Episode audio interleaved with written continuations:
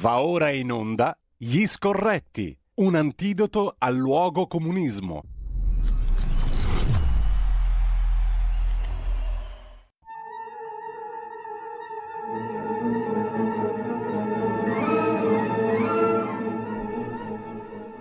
Eccoci qua, tra pochissimo sarà con noi collegato via Skype anche Carlo Cambi, come tutti i mercoledì per gli scorretti. Intanto, per essere precisi, abbiamo ascoltato il secondo brano prima, Martina Figlia al pianoforte, la gran parafrase della marche di Donizetti, la grande parafrasi della marcia di Donizetti per il sultano Abdul Mejid Khan era di Franz Liszt. Così come questo brano che abbiamo appena finito di ascoltare, dalle due leggende di Liszt, la prima, San Francesco d'Assisi, e la predicazione agli uccelli, sempre la pianista Martina Figliac ehm, eh, che è al pianoforte, che nasceva oggi il 14 settembre del 78, pianista croata. Intanto, um, non so se sì, lo vedo, lo vedo comparire, scomparire, sono i miracoli della, del collegamento Skype, eccolo Buongiorno, lì. Grande maestro maestro grande Carlo Cambi in collegamento Dai, con noi. Dice, c'era una vecchia barzelletta. Quale?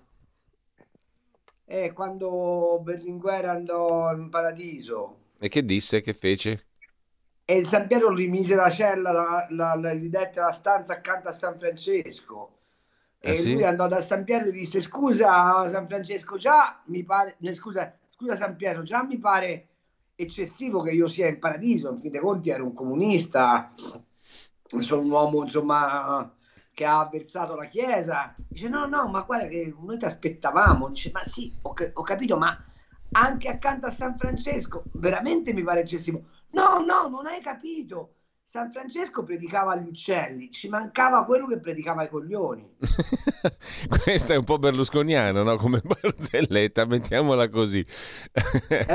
È un po' berlusconiana, detto- è un po' berlusconiana come barzelletta. Eh eh. sì, vabbè, però siccome hanno la doppia morale, ci hanno raccontato che esiste la corruzione nella destra No. cattiva, eh, eh, allora ogni tanto bisogna rimettere un po' le cose a posto, no?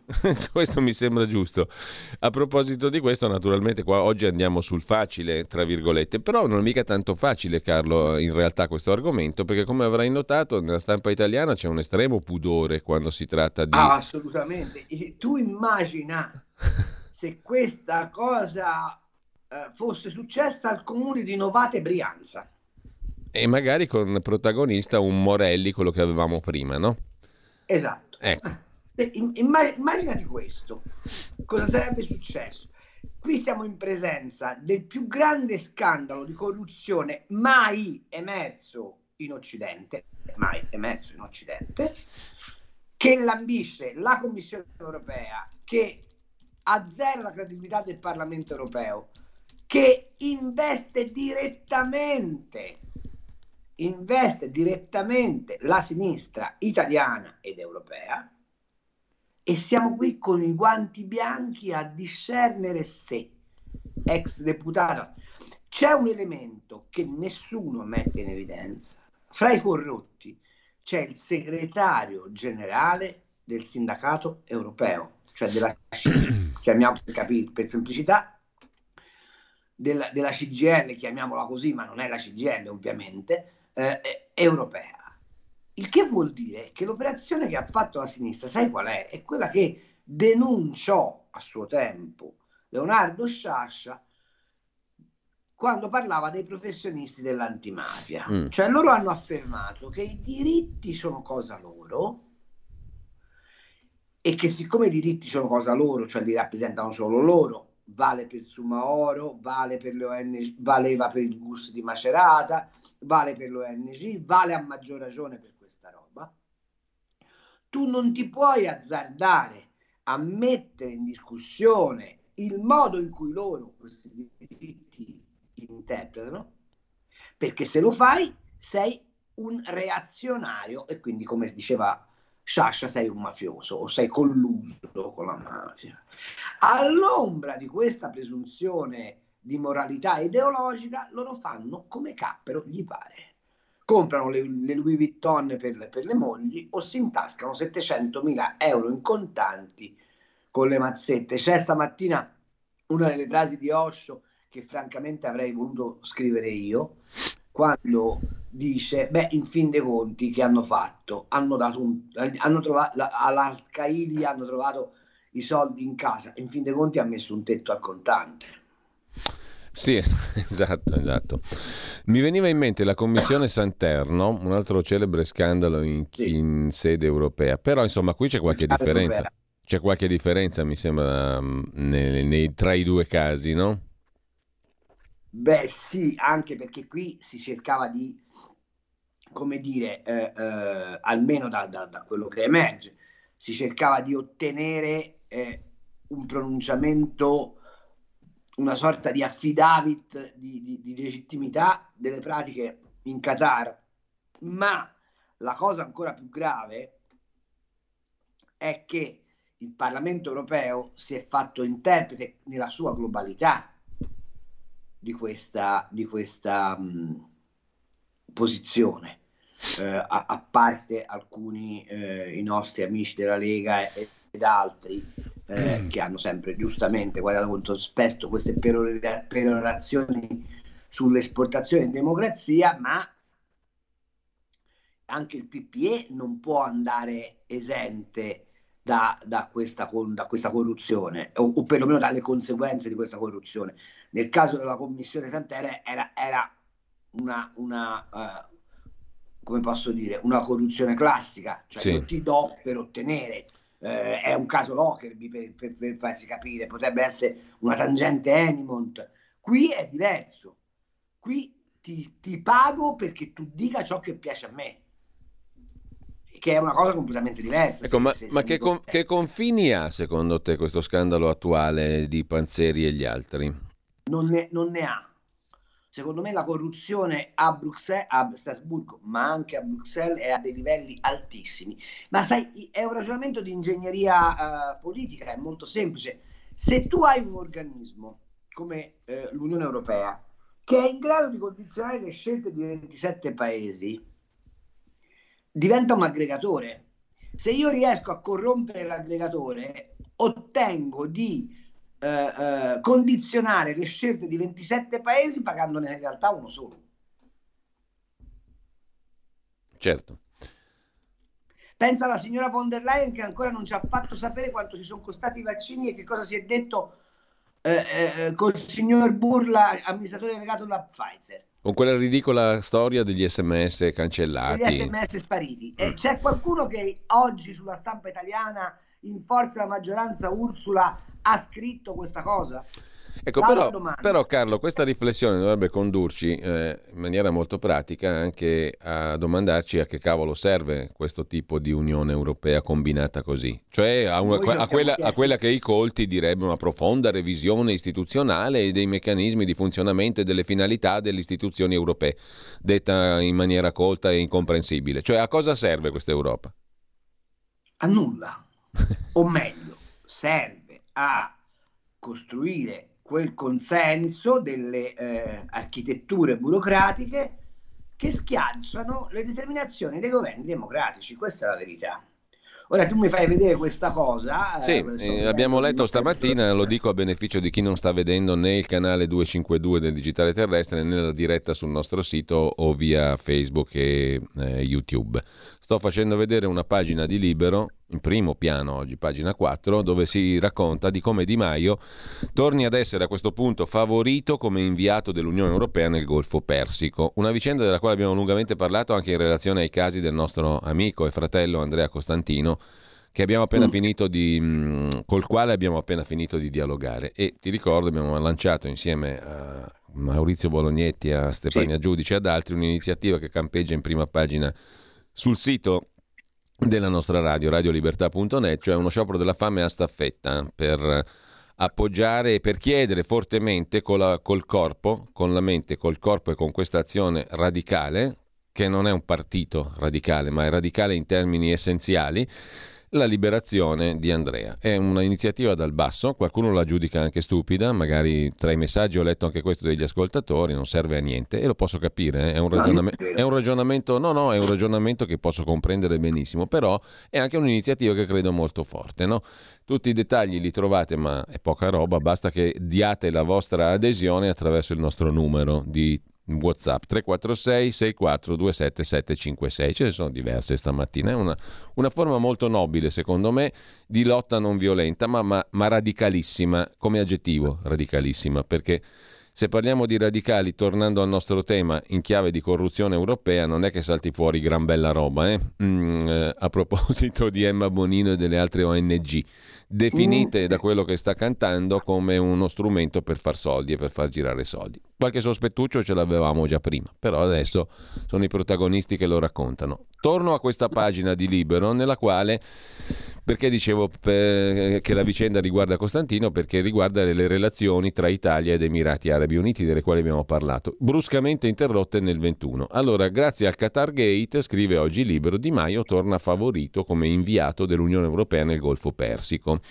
Con quali competenze abbiamo già avuto modo di dire. Il greco Avramopoulos era il preferito di Borrell, dovrebbe essere colui che poi sceglierà l'inviato, mm, ma esce dalla corsa perché è coinvolto nell'ONG di Panzeri al centro dello scandalo del Qatar Gate, quindi resta in pista Di Maio. Secondo qualcun altro invece la macchia sull'Italia è talmente forte che Di Maio ne è svantaggiato. Tu cosa ne pensi Carlo? Ci ritroviamo... Io penso che sia l'occasione per evitare di fare questo incarico, mm.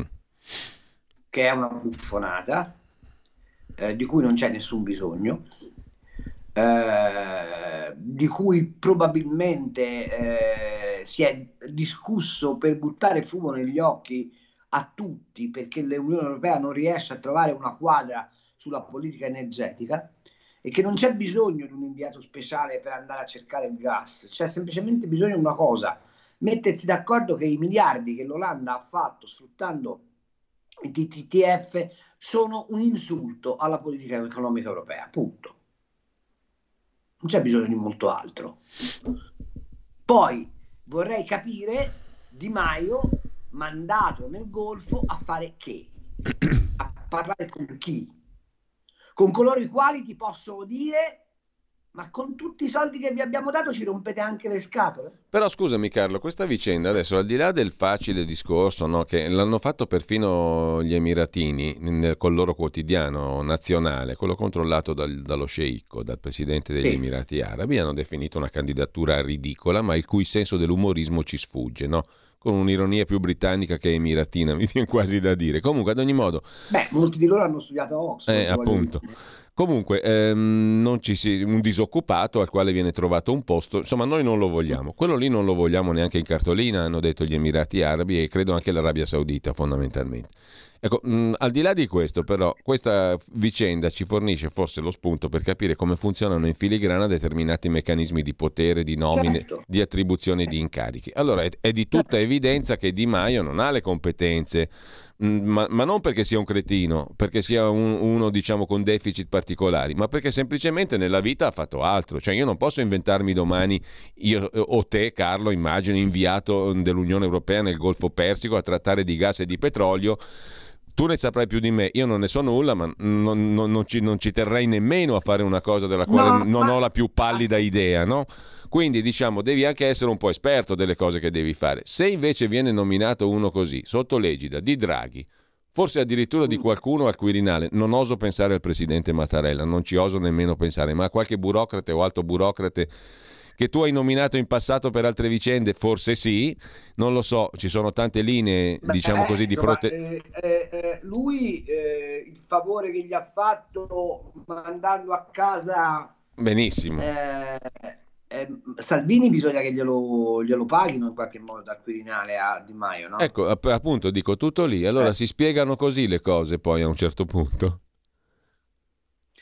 Si spiegano purtroppo così. Diciamo che siamo, e, diciamo, siamo, a una forma, eh, permettimi la metafora, la metafora, l'analogia, siamo a una forma un pochino più evoluta dei concetti e delle prassi delle onorate società io ti parlavo prima dell'antimafia, della, dei, dei professionisti dell'antimafia di Leonardo Sciascia, non è che il contesto sia molto lontano, eh? cioè voglio dire, l'ambito mentale, ovviamente le pratiche e, e, e, i risultati sono diversi, ma c'è una cosa che mi, mi preme dire ai nostri, eh, alle nostre, ai nostri ascoltatori e, e televisori e televisionici, e cioè che eh, noi parliamo del Qatar come se il Qatar fosse mh, mm, appunto il luogo dei campionati del mondo e, e, e una roba che sta lì solo. No.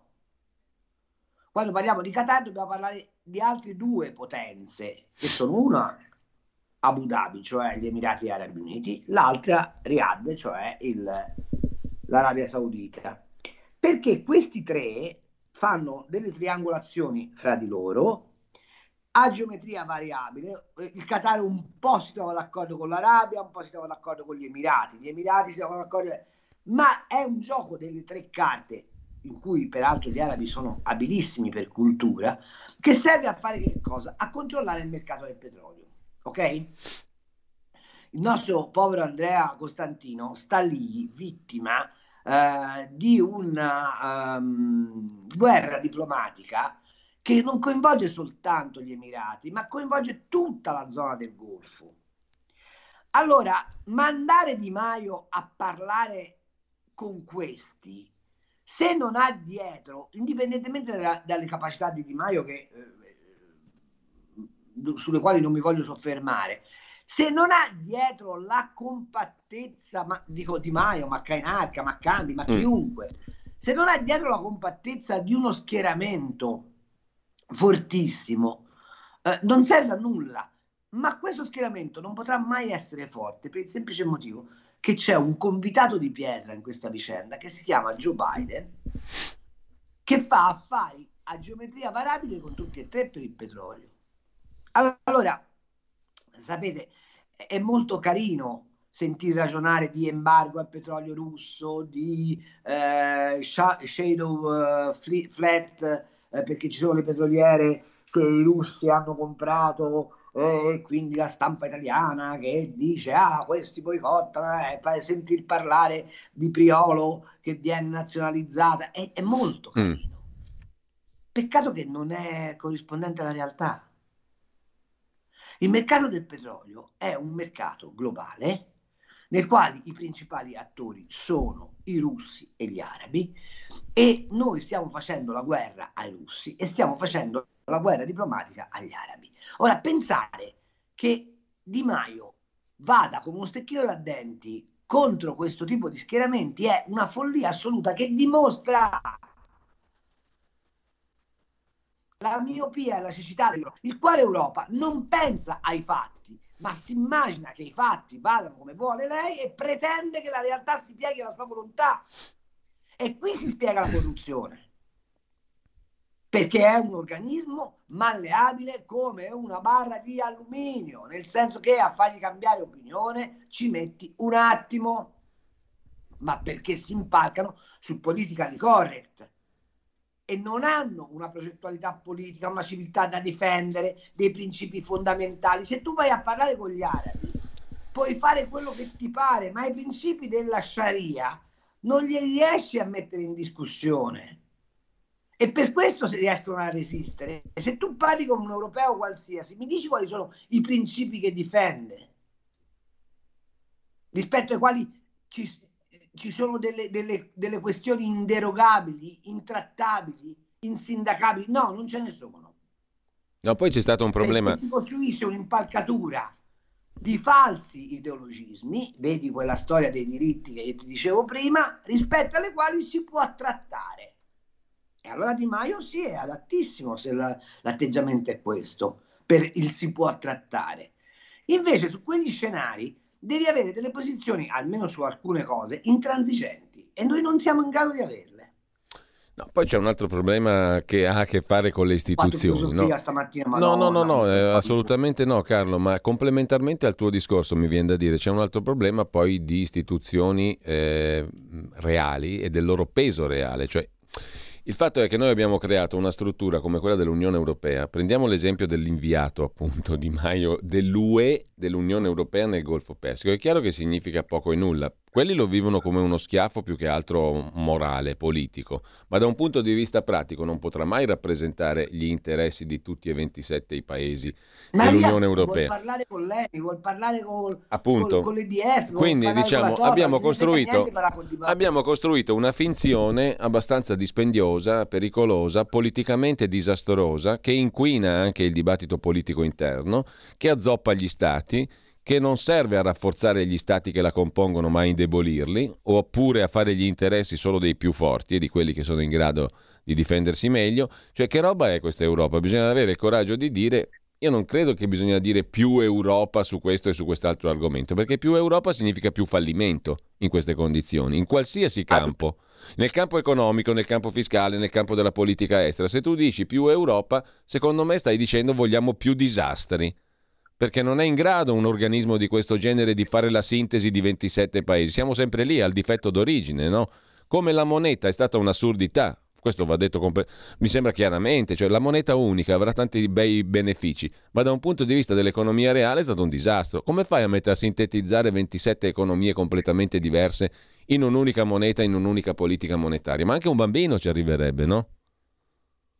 Ma allora, io non vorrei... Cioè adesso io non è che uno dice facciamo il rodomonte, tutto va male, però bisogna riflettere su queste questioni fondamentali, se no ogni volta con, continuiamo a ripetere gli stessi errori e continuiamo a percorrere la stessa strada. E io ho la sensazione, scusami Carlo, poi ti do subito la parola, no, e, e, la lasciamo anche a chi ci ascolta, perché poi apriamo le linee, e, eh, su questo e su un'altra questione a margine della quale mi sarebbe piaciuto poi discutere stamani con te, con gli ascoltatori, sì. che viene fuori dalla vicenda da cui siamo partiti, cioè la corruzione. Però quello che dicevo è che mh, su questo tema, su questa strada, su questa cosa di fare uh, un'analisi radicale della realtà, chi- che vuol dire chiara, vuol dire chiara, non vuol dire rivoluzionaria, rodomontesca, uh, velleitaria, vuol dire abbastanza chiara, comprensibile, ragionevole, bu- di buon senso, chiamala come vuoi.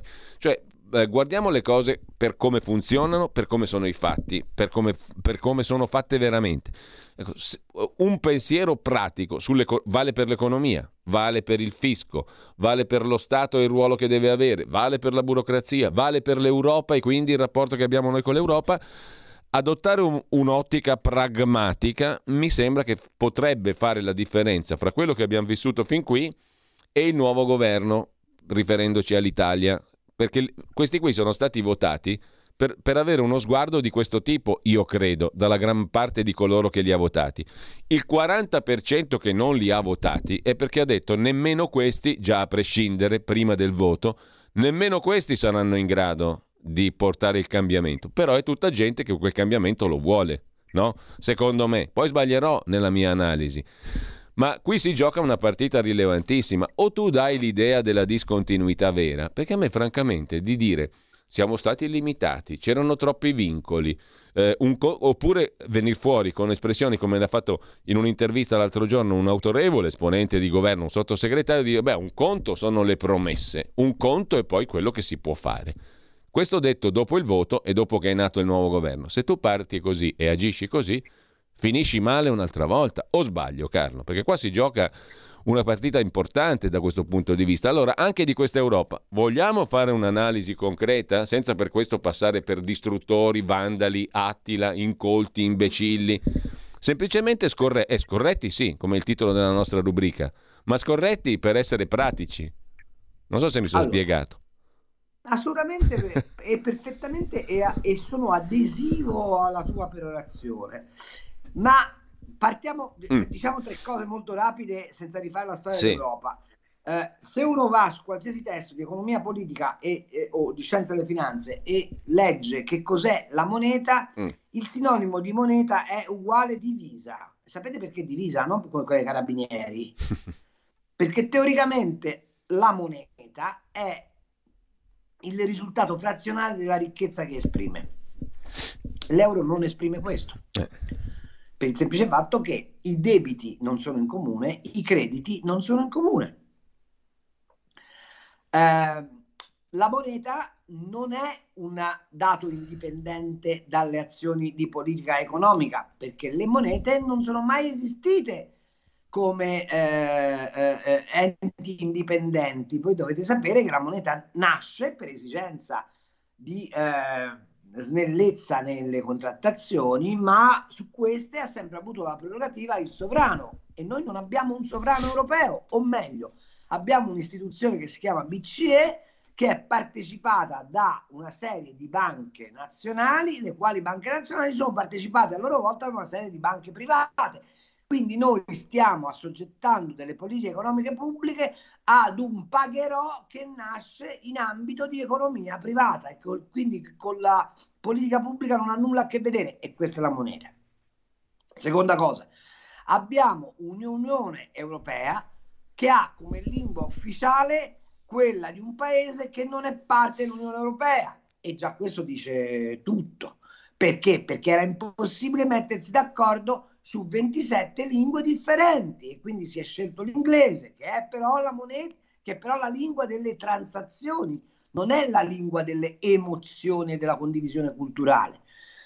Terza cosa, non abbiamo una Costituzione europea. Se voi andate negli Stati Uniti d'America, dove ci sono popolazioni che arrivano da tutti i posti della terra, uno si sente cittadino americano perché riconosce la bandiera, la Costituzione, la moneta e la lingua.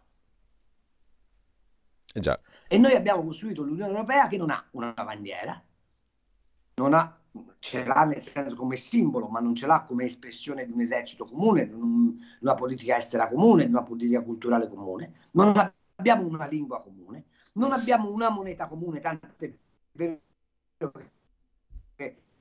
mezza Europa c'è l'euro, mezza...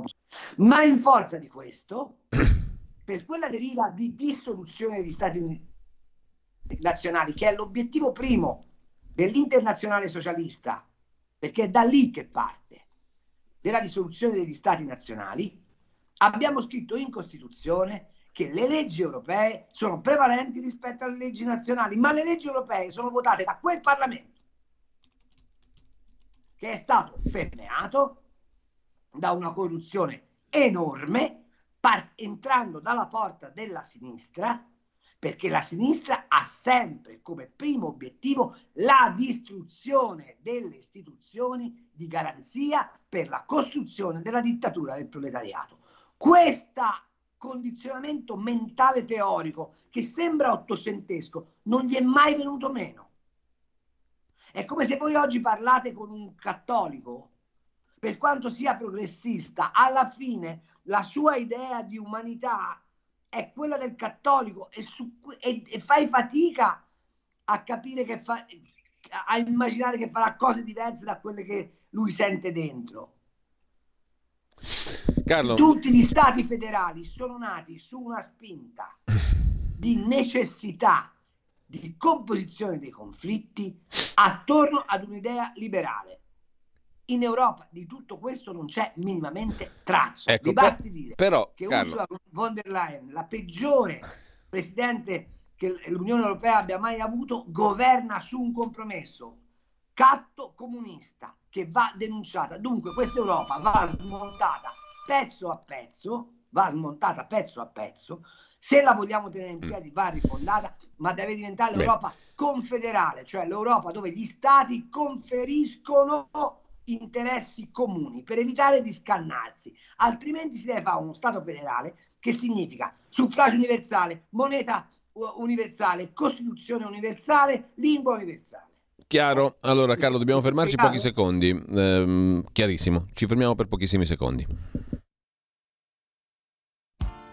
Tutte le domeniche, dalle 8 alle 10, la rassegna stampa del giorno e alcuni dei fatti principali della settimana che si è appena conclusa, con ospiti e telefonate in diretta. La domenica mattina non perdere contatto con la realtà su Radio Libertà, senza filtri né censure.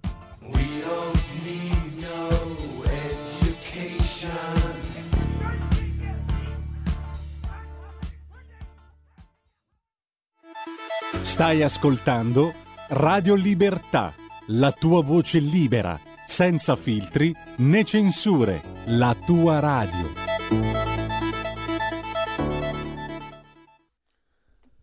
Allora, rieccoci con Carlo Cambi, tra poco apriamo anche le linee telefoniche. Mm, Carlo, volevo dirti però che questa opzione non mi pare contemplata da nessuno uh, in questo momento, Beh, sia il governo... il discorso che ha fatto ieri la Meloni, una parte di queste cose ce l'aveva. Mm, vedremo. E l'altra no, cosa... Però ti devo rispondere sul sì. governo. È ovvio che oggi, che discutiamo per esempio il PNRR, i ritardi sul PNRR, eh, fai fatica a spiegare all'opinione pubblica che, si chiede, che, che, che poi fa una sintesi normale. Parlamento europeo, Commissione europea, Europa, dice vabbè, questi sono tutti corrotti e io in base perché questi sono, sono tutti corrotti, devo sacrificare la mia vita perché il PNRR non va bene, perché me lo chiede l'Europa. Ma quale Europa me lo chiede? Ma chi è l'Europa che me lo chiede? Non hanno capito che la disgregazione a cui va incontro questa idea d'Europa è, è, è, spaventosa. Ieri sentivo Enrico Letta che diceva ci vuole più Europa, ma perché stanno attaccati a questo ciambella di salvataggio che loro immaginano esista, e cioè il fatto che dissolvendo dentro il calderone europeo le loro debolezze possono resistere, che i popoli stanno rifiutando. E il rischio che ha il governo di centrodestra attualmente in carica è di trovarsi in una posizione antipopolare. E, noi, e, e loro sono andati al governo invece con la promessa di essere un governo che sta dalla parte del popolo. Quindi la contraddizione a cui rischiano di andare incontro è esiziale. Quindi è la risposta alla domanda che mi facevi prima.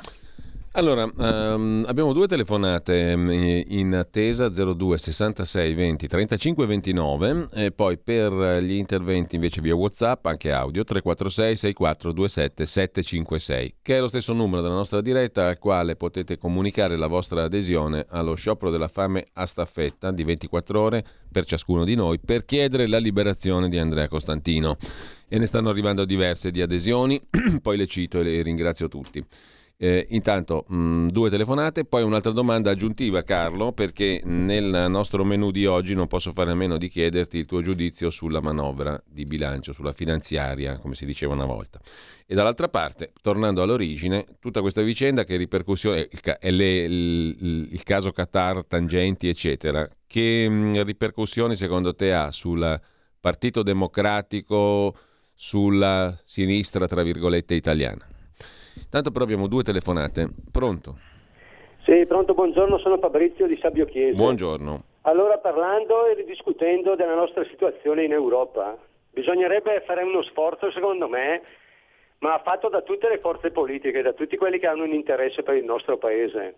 Partendo da un semplice dato di fatto, si guarda com'era la situazione economica nel 2002 all'entrata nell'euro e si guarda la situazione economica adesso, tutti quelli che sono i passaggi italiani dalle paghe degli operai alle pensioni dei vecchi, al tipo di produzione industriale e come siamo messi col debito pubblico e lì vedere le differenze, i benefici e i malefici che abbiamo avuto in vent'anni di dittatura dell'euro e lì cominciare a mettere in discussione l'assetto europeo e dire Cos'è che è l'interesse italiano? Cos'è che fa bene all'Italia? Cos'è che possiamo fare per i nostri cittadini cambiando questo sistema europeo? E lì mettersi tutti insieme e dire noi in vent'anni ci abbiamo smenato tantissimo sia sul piano industriale che sul piano sociale e in vent'anni così non possiamo andare avanti perché l'Italia riesce a mantenere la produzione industriale solamente impoverendo gli operai, solamente in questo modo e basta. Siamo un paese che è regredito in vent'anni e questo bisogna metterlo sul tavolo e cominciare a discutere.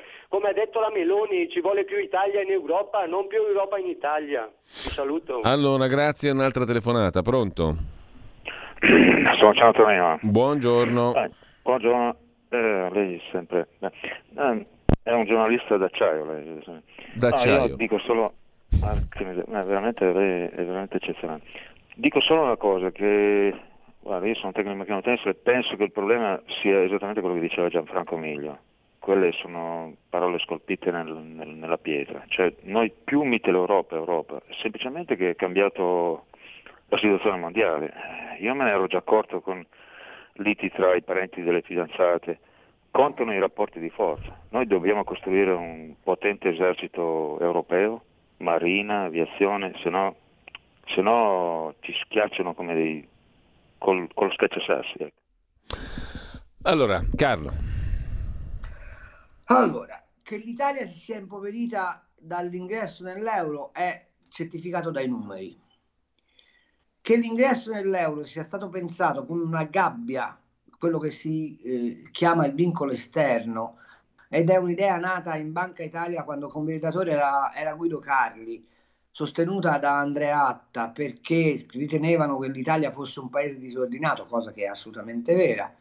Um, è, è, è, nella storia. Che cosa è successo? Noi avevamo una flessibilità in uscita che, eh, che era la svalutazione competitiva della lira. Abbiamo fatto un sacco di soldi continuando a, div- a essere di fatto i cinesi d'Europa. Nel momento in cui tu un sistema che è basato su questa scommessa continua di svalutazione della lira e quindi di flessibilità in, uscita, gli dai una rigidità che è quella dell'euro, la flessibilità va cercata da un'altra parte. La flessibilità dove l'hanno trovata? L'hanno trovata abbassando i salari, o meglio, tenendo fermo il costo del lavoro, sul quale però poi ha fatto la cresta lo Stato, perché bisognerebbe andare a vedere anche un altro, un altro indicatore, cioè quanto è aumentato il cuneo fiscale dal 2002 ad oggi e vi, e vi rendereste conto che è aumentato molto di più di quanto non sia stata l'incidenza della frenata dei salari.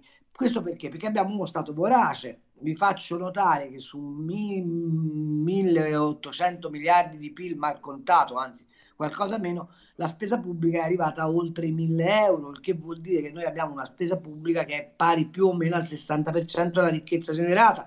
Non è possibile andare avanti così. Ok? Ecco perché io ce l'ho con questa manovra, perché in questa manovra non c'è minimamente traccia di spending review, non c'è minimamente traccia di abolizione delle detrazioni fiscali che consentono una pletora di fancazzisti in questo paese di godere di vantaggi fiscali. Si poteva fare? Invece, C'era tempo per farlo? Si poteva fare, si poteva fare, anzi andava, andavano fatti due o tre eh, provvedimenti civetta che davano il senso che la direzione quella era.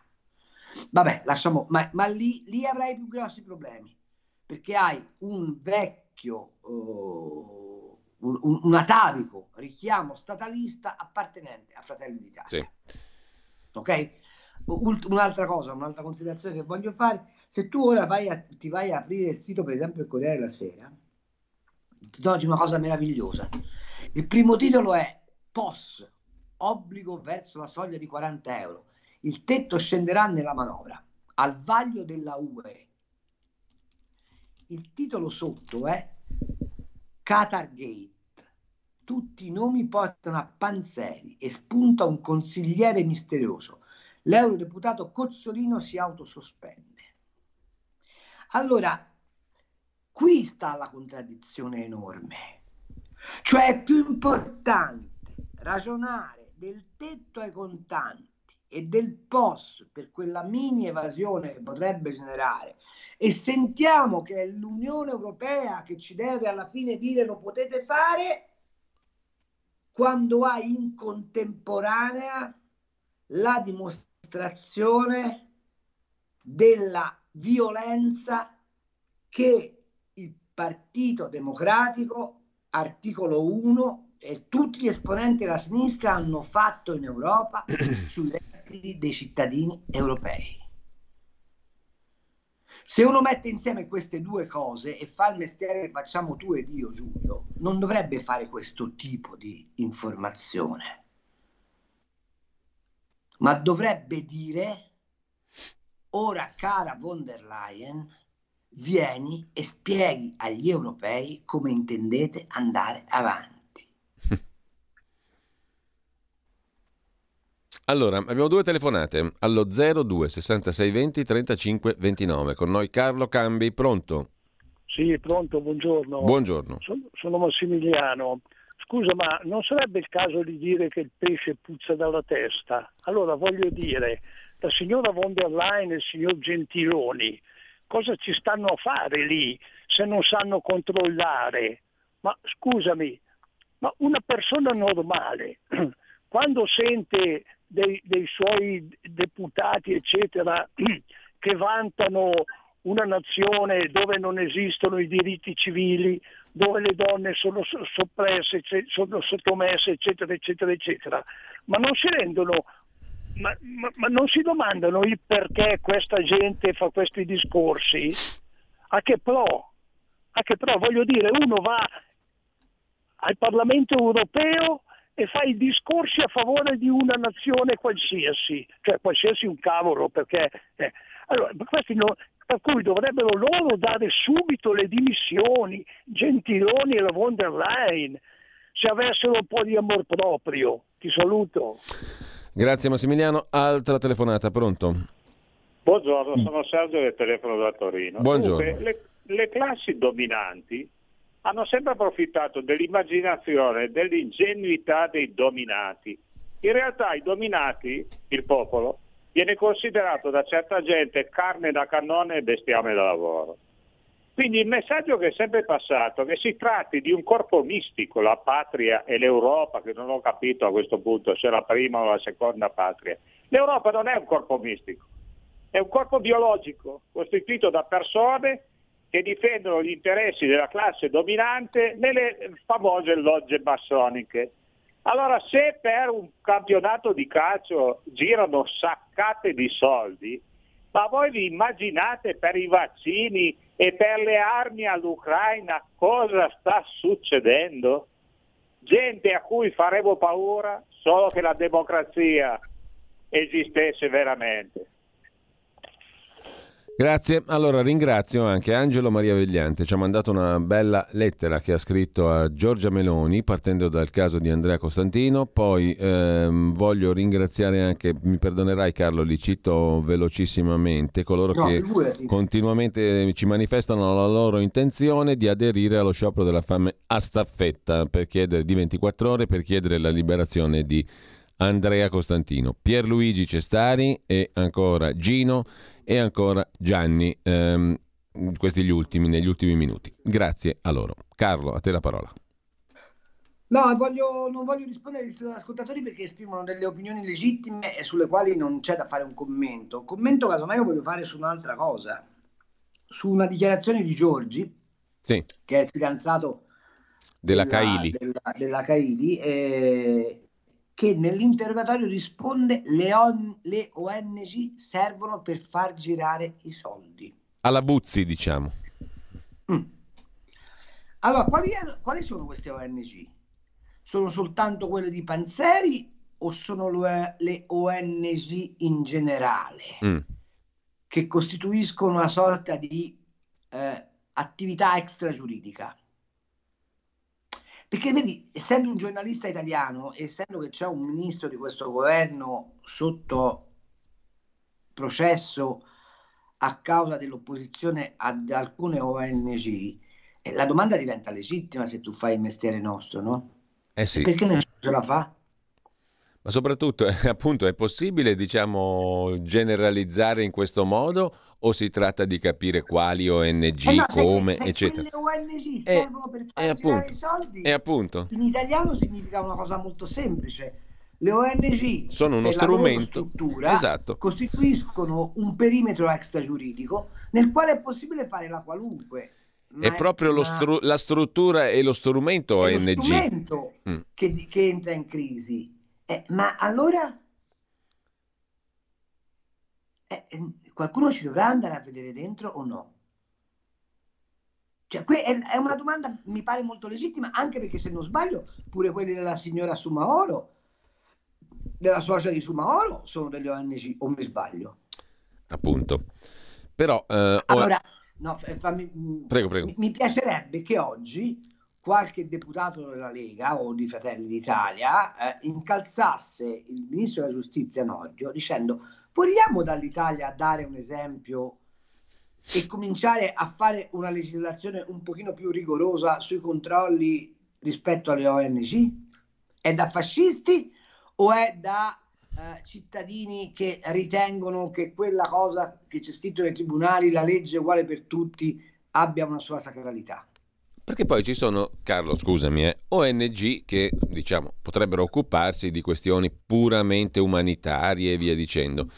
Ci sono altre ONG, come tu citavi quelle del, legate al mondo dell'immigrazione prima, che si occupano invece di funzioni delle quali dovrebbe occuparsi uno Stato decente, normale, perché sono funzioni pubbliche che vanno esercitate da pubblici poteri con pubblici Ora, controlli. Eh, se l'ONG è la Croce Rossa, che sui versanti di guerra va a portare una bandiera bianca e rossa che dice non ci sparate perché stiamo facendo una missione umanitaria, io mi inchino. Certo. Se l'ONG è eh, la, la, la, quella che affianca la protezione civile perché aggrega dei cittadini volontari che in occasione straordinaria eh, danno un loro contributo, io mi inchino, ma non vedo che bisogno ci sia di avere un, uno ONG che si occupa dell'assistenza ai migranti. Appunto. È una roba che dovrebbe fare lo Stato eh, capisco che esista la Caritas, ma la Caritas potremmo quasi definirla una sorta di mh, mm, mm, strumento governativo dello Stato del Vaticano, o quantomeno delle parrocchie, perché obbedisce ad un suo statuto eh, abbastanza trasparente. Ma poi fammi capire, è, ma poi questo è un fenomeno italiano o riguarda anche altri stati europei? No, riguarda anche altri stati. E la cosa buffa, sai qual è? Mm. Che all'ONU le ONG hanno dei loro seggi il che mi fa schiantare da ridere, perché poi dietro le ONG ci sono le varie fondazioni Gates, le varie fondazioni Clinton, le varie fondazioni Soros, cioè quelli che utilizzano, come ti dicevo prima, rispetto ai diritti civili e ai diritti in generale, queste uh, uh, convenzioni del politically correct per fare degli affari enormi la, la, la, struttura di Bill Gates che si sta occupando di produrre la carne sintetica con la quale viene avvelenata l'umanità è un ONG. Perché l'ONG per sua natura si ritiene che non debba essere controllata dalle autorità, che abbia una sorta di extraterritorialità, che abbia una sua, eh, come posso dire, sacralità, perché comunque agisce per il bene. Qual è il bene? quello di pigliare 750 mila euro in contanti. Eh, c'è una cosa che mi ha fatto rabbrividire eh, eh, eh su Repubblica. Si dice trovati in casa di Giorgi 20.000 euro in contanti. E poi sto pensando a quegli artigiani che, che hanno dovuto versare una settimana fa l'anticipo IRPEF, IVA, eccetera, eccetera, ai quali viene impedito di ricevere pagamenti di 50 euro in contanti. Le due cose stridono in una maniera così profonda che è a rischio veramente la tenuta democratica, ma non per la miseria, ma per la miseria di questa roba. E faccio notare un'ultima cosa. Ma i 5 Stelle sempre così pronti a gridare giustizia, giustizia, manette, manette. Perché tacciono di fronte a sta roba? Già, abbiamo due telefonate, pronto? Pronto, buongiorno professor Cambi da Treviso Antonello. Eh, 17 anni fa si titolava, eh, lo diceva eh, quello che è stato giustiziato, eh, ti faccio vedere come muore un italiano. Esatto. Bene, oggi, oggi i deputati della sinistra ci stanno facendo vedere come corrompono, come gli italiani, i deputati italiani della sinistra sanno corrompere. E a questo riguardo vorrei che il centrodestra, tutto il centrodestra, sia più determinato, perché non è possibile sentire che Letta chiede che la, la loro parte sia la parte lesa e invece noi non diciamo nulla. Io promuoverei subito un'azione giudiziaria perché mi sento tradito dai deputati della sinistra italiana in Europa che tanto loro acclamano. Grazie professor Cambi. Grazie, Grazie a, lei, a lei Antonello, c'è un'altra telefonata, pronto? Buongiorno, sono Giorgio da Monza.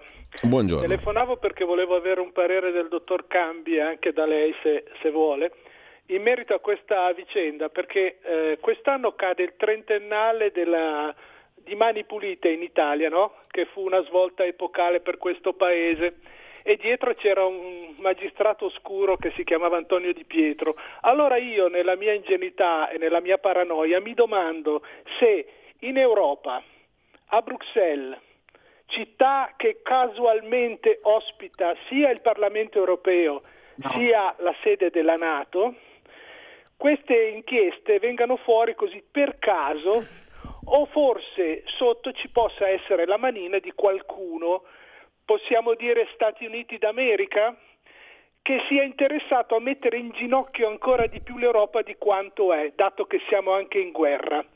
E ricordiamoci che i nostri alleati europei hanno fatto saltare il, ga- il gasdotto Nord Stream 2 per venderci il loro shale gas puzzolente al prezzo di 4-5 volte quello russo. Quindi so di essere un paranoico, ma vorrei lo stesso una risposta perché mi interessa saperlo. Grazie. Carlo. Allora, il Parlamento europeo sta a Strasburgo e non a Bruxelles, ma vabbè, questo è un particolare eh, geografico di, di scarsa rilevanza. Eh,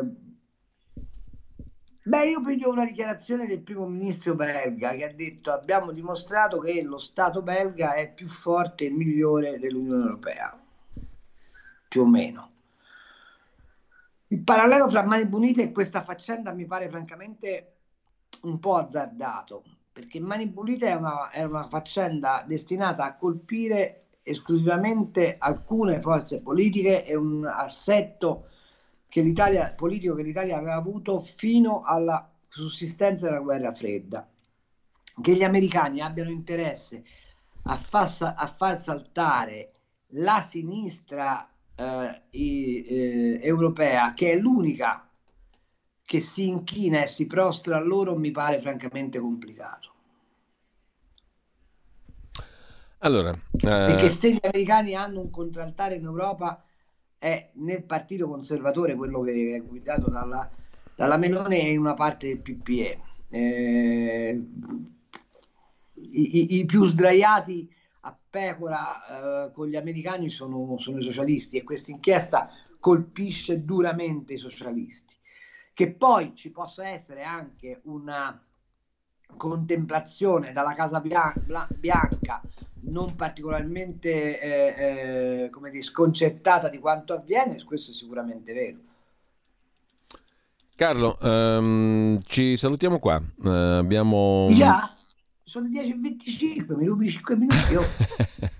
no, era per darci un po' di respiro, perché stamattina abbiamo fatto una tirata unica, però mm, ah, in realtà...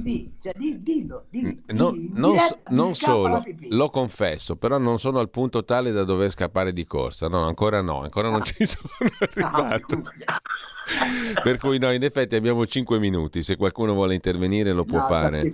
No, no, no, no, no, no, non c'è nessun problema, se qualcuno può, vuole intervenire può farlo allo 02 66 20 35 29 ma anzi mh, colgo l'occasione. Però mi fai dire una cosa a proposito eh. del nostro amico Andrea? Sì. Ma fatevi una domanda e datevi una risposta. Mm. Ma perché per Zachi si mobilano tutti, per eh, ehm, Regeni ne hanno fatto un martire e per Andrea no?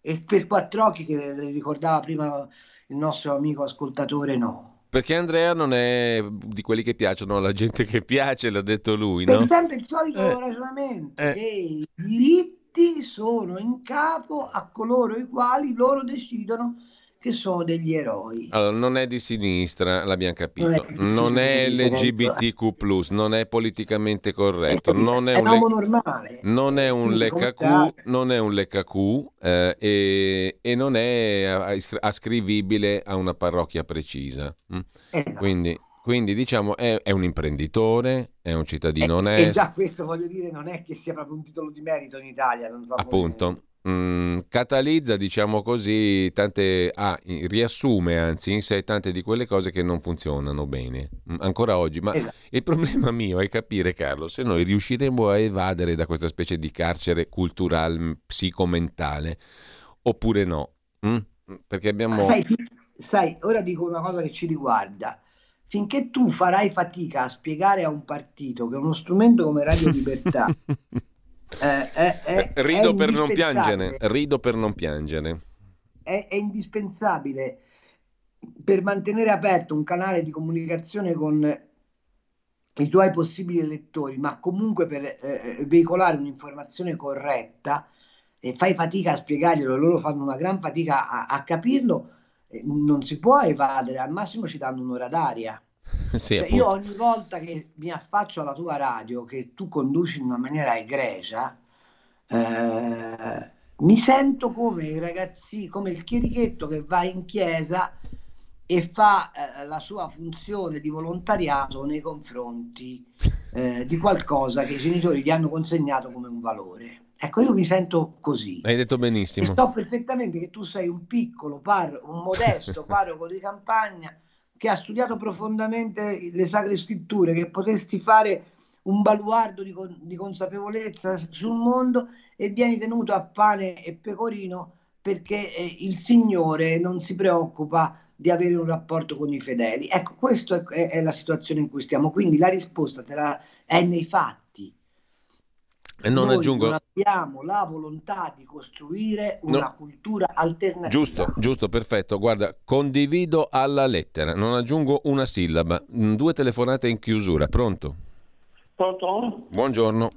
Eh, buongiorno, telefono da Como. No, io voglio fare, a me, io mi stupisco della Bonino che lei salta giù, arriva dal mondo delle nuvole, non sapeva cosa stava facendo perché lei era, appoggiava le, le NG, le navi eh, di schiavi, io li chiamo navi di schiavi. Poi un'altra cosa, io voglio sapere chi è che sono gli stati canaglia, noi che andiamo a a comprare, a far lavorare la gente in quegli stati lì o sono loro che vogliono entrare sul mercato internazionale visto che hanno una moneta, hanno soldi da buttare via. Io voglio sapere chi sono le canaglie, se sono loro o siamo noi. Io, io direi che siamo noi, che andiamo in Cina, andiamo in Russia, andiamo di, andiamo di là. Tutti i paesi sappiamo che, che condizioni vivono la gente, come trattano la democrazia e non si può dire che loro sono delle stati canaglia, noi siamo più delinquenti di loro. L'ultima telefonata, pronto? Giulio, ciao, sono Leandro da Varese. Buongiorno Leandro. Eh, mi, mi, metto in coda alla, a Cambi che ti, ti ha, ha, fatto una, una, una, una, verifica perfetta su di te. Io al mattino metto la sveglia alle sette e mezza per ascoltarti da tanto tempo. Le, non leggo più giornali, non ascolto altre radio, ascolto te e, qualchi, e i tuoi ospiti, che è la cosa più bella che si può fare. Prima cosa. Seconda cosa, stamattina mi è venuta un'idea, giusta o sbagliata. Abbiamo un Papa, abbiamo un Vaticano. Per quel povero uomo che giù là in mezzo a quei... Mm, eh, sono là non può fare niente, lui va a pregare per quelli che sono di qui, per quelli che sono di là. Per quest'uomo non c'è una parola dal Vaticano o dalla, dalla Santa Sede e da quest'uomo che si, si, spaccia per la salvezza di tutti gli uomini. Anche quel signore che ce l'ha chiuso in, in, una, in ambasciata è un uomo come noi. Quindi eh, qualcosa anche loro non potrebbero muovere un pochino i sentimenti della gente, perché se, se si, ci attacchiamo a Di Maio e a soci ragazzi qui non andiamo a casa più. Grazie Leandro. Tra l'altro ho scoperto Antonino Danna, ma semplicemente con Google Maps, ce lo raccontava ieri, che la sede del vicariato apostolico dell'Arabia meridionale del Vaticano è proprio a due passi, ad Abu Dhabi, da dove è l'ambasciata italiana e dove sta in una stanzucola il nostro Andrea Costantino. Andrea Costantino, secondo voi puzza? Cioè, fatemi capire, perché no, non si spiega, cioè, è inspiegabile sta roba. No, ma Io poi oggi... abbiamo anche, Carlo, uomini di governo um, di Fratelli d'Italia che dicono a quelli della Lega di stare zitti perché Salvini ha osato prendere posizione e dire ai suoi di prendere posizione giorno dopo giorno, uno almeno al giorno su questa vicenda e ha osato certo. parlare e intrattenere rapporti con lui. Lo stesso Salvini lo sta tenendo aggiornato, sta avendo un contatto diretto con Andrea Costantino, cosa facilissima da fare perché lo facciamo noi, ci colleghiamo tutti i giorni, figurati, no? Sì. Quindi mh, mm, ci sono pezzi di governo che dicono state zitti, non parlate. Cioè io non lo Ma so, questa cosa, questa cosa non la capisco, non riesco a capirla. Eh, no, no, nemmeno io. Eh, io sono convinto di una cosa, eh, che probabilmente il povero Andrea eh, sia depositario involontariamente di qualcosa che è meglio che non si sappia. Eh, comincio a pensarla anch'io così ormai. Eh, ehm, non, non, non c'è una spiegazione, cioè uno Stato democratico non può abbandonare un cittadino così. Poi Ok? Carlo, c'è un'altra... Sì, infatti, ma poi c'è un'altra cosa. Poi chiudiamo perché stiamo rubando minuti a- a- oltre la pagina di Pierluigi Pellegrini che viene dopo con sempre tanti ospiti interessanti. Però una cosa che mi ha colpito moltissimo è per esempio che allora 15 mesi di carcere duro si fa Andrea in un posto terribile, la prigione di Al-Wad a Abu Mm. Dhabi, Sì. esce e la prima notte, la seconda, prima di essere trasferito lì, Bob Tortocollo ehm, all'ambasciata, perché l'ambasciatore all'inizio, un altro ambasciatore, non quello attuale, non ne voleva mica troppo sapere. Comunque, prima di arrivare lì si fa due notti e il papà da Milano gli deve pagare con la carta di credito da Milano il soggiorno in un albergo di Mm. Abu Dhabi controllato a vista. Eh, cure mediche zero. Per mangiare tutti i giorni ehm, si fa pagare dal fratello o dal padre con carta di credito qua da Milano. Io francamente sono rimasto allibito da sta roba e non gli mandano un medico e ed, è, le- ed è comunque in un locale dell'ambasciata d'Italia, di Italia.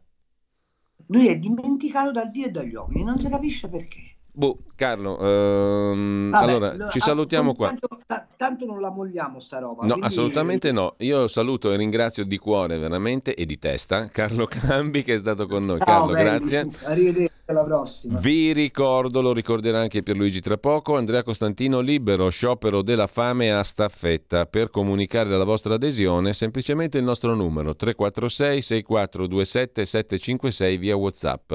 Tra poco con voi Pierluigi Pellegrini. Avete ascoltato Gli Scorretti, un antidoto al luogo comunismo.